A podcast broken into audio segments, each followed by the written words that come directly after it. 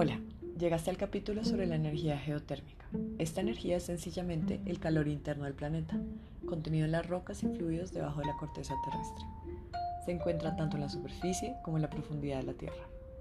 Esta energía ha sido usada por miles de años en algunos países para cocinar y calentarse.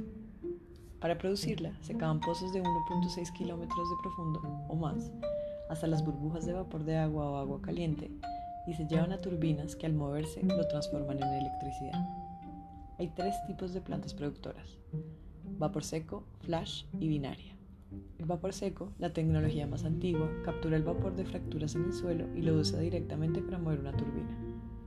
Las plantas flash jalan agua caliente profunda y de alta presión hacia agua más fría y de menor presión, generando así un vapor que en consecuencia mueve nuevamente una turbina. Por último, en las plantas binarias, el agua caliente atraviesa un fluido secundario con un punto de ebullición mucho más bajo que el del agua, y esto causa que este fluido se transforme en vapor, que mueve, una vez más, una turbina. Es probable que en el futuro la mayoría de plantas de energía geotérmica sean binarias. Aunque este tipo de energía se produce en más de veinte países, tiene desventajas. La más preocupante es que se libera sulfuro de hidrógeno. La segunda más preocupante es que hacer con ciertos fluidos geotermales que contienen materiales tóxicos, aunque afortunadamente en bajos niveles. Y la última es que algunos reservorios pueden eventualmente enfriarse. Las ventajas son que se puede extraer sin quemar ningún combustible fósil.